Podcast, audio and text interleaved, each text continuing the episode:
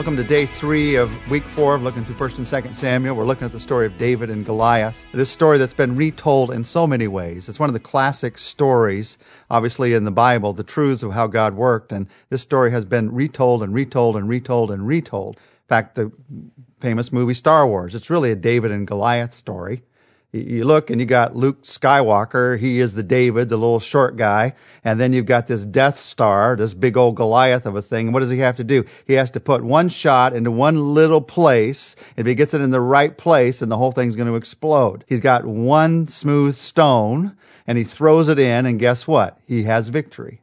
Many, many stories are David and Goliath stories. But this one, the one we're reading here, this is the one that really happened. This is the one that's not fiction.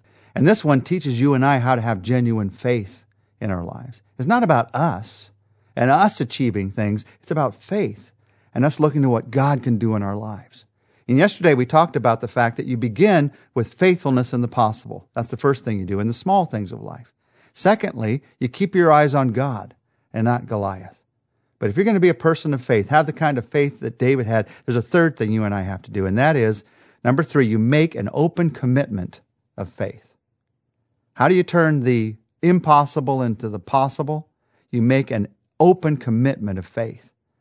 In verse 32, David said to Saul, Let no one lose heart on account of this Philistine. Your servant will go and fight him. Down in verse 37, David says, The Lord who delivered me from the paw of the lion and the paw of the bear will deliver me from the hand of this Philistine. Saul said to David, Go, and the Lord be with you. There are a lot of faithful people. We talked yesterday about beginning with faithfulness in the possible. The truth is, there are a lot of faithful people who never take great steps of faith. And this is why. This teaches us why. The reason why is they never make an open commitment of faith. So they're very faithful. There are a lot of believers in life, and there's a lot of times in my life. Maybe you look at your life and realize there's a lot of times in your life, weeks and months, and maybe even years past, when you're very faithful in the tasks that God has given you but there are no great steps of faith that you've taken. And many times the reason why, now sometimes it's that God wants you to be faithful in the shadows. I understand that. I'm not minimizing what you're doing. But many times what is happening is God is challenging a great step of faith, but you never make the open commitment.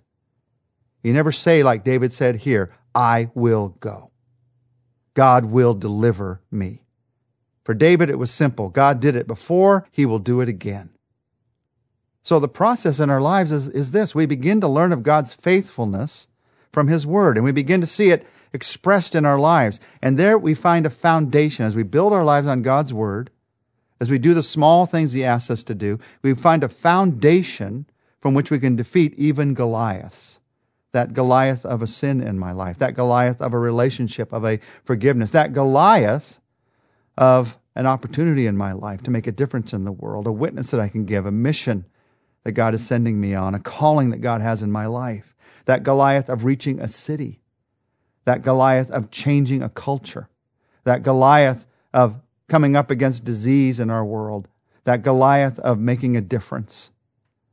But it's only going to happen. You can only defeat Goliath when you say, I will go. It will not happen without an open commitment of faith. Our reach out into space could not have been accomplished. It couldn't be accomplished today without launching pads.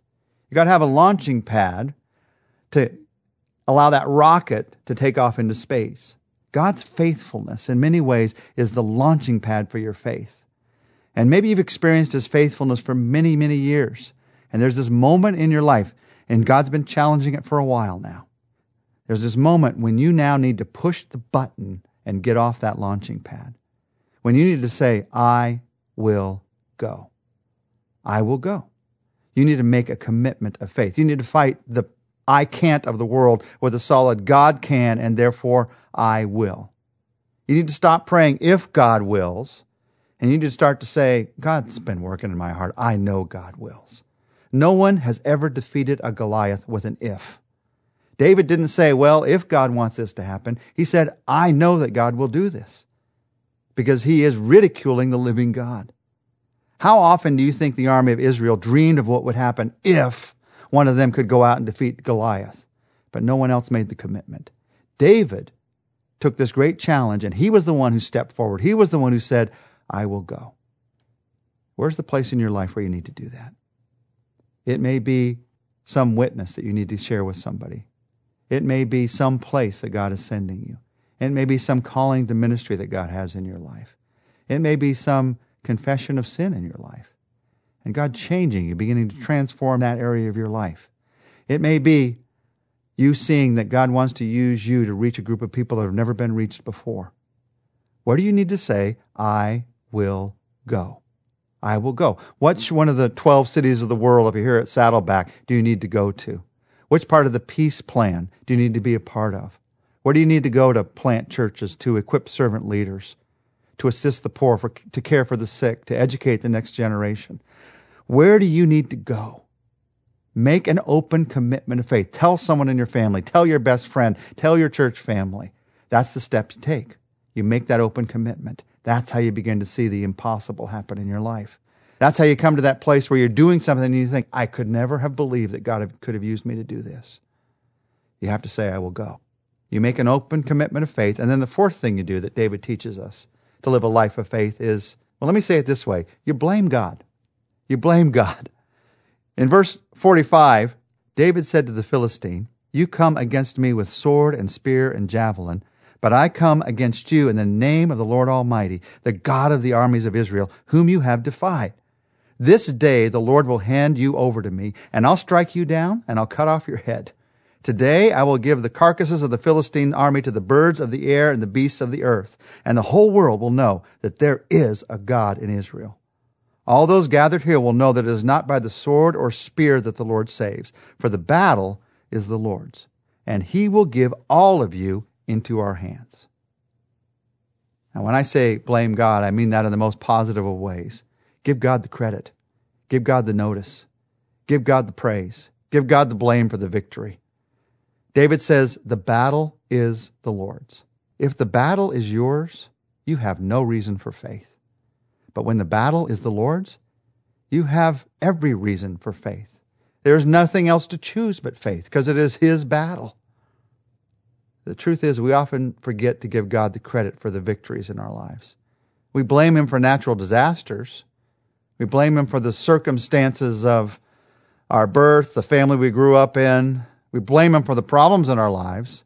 But when the successes come, we step back and say, oh, it was nothing. Or, oh, it was, it was the Lord. But really, could you look at me while I'm saying it's the Lord? It's easy to do because we all feel inadequate in our lives. But the best way to feel a new sense of adequacy in your life is to realize what you were made for. You and I were made to give praise to God. And when you take a risk of faith and you see a victory from God, the next natural thing to do is to say, the battle was the Lord's. Look at what God did. It really isn't so much David and Goliath as God and Goliath. And that's no battle at all. You see, if you're trying to impress people with your abilities, you've turned faith into a, farce, into a fake. Real faith leads people to see God's reality in their lives. And that's what David did. And because David had faith, verse 48, as the Philistine moved closer to attack him, David ran quickly toward the battle line to meet him. Reaching into his bag and taking out a stone, he slung it and he struck the Philistine on the forehead.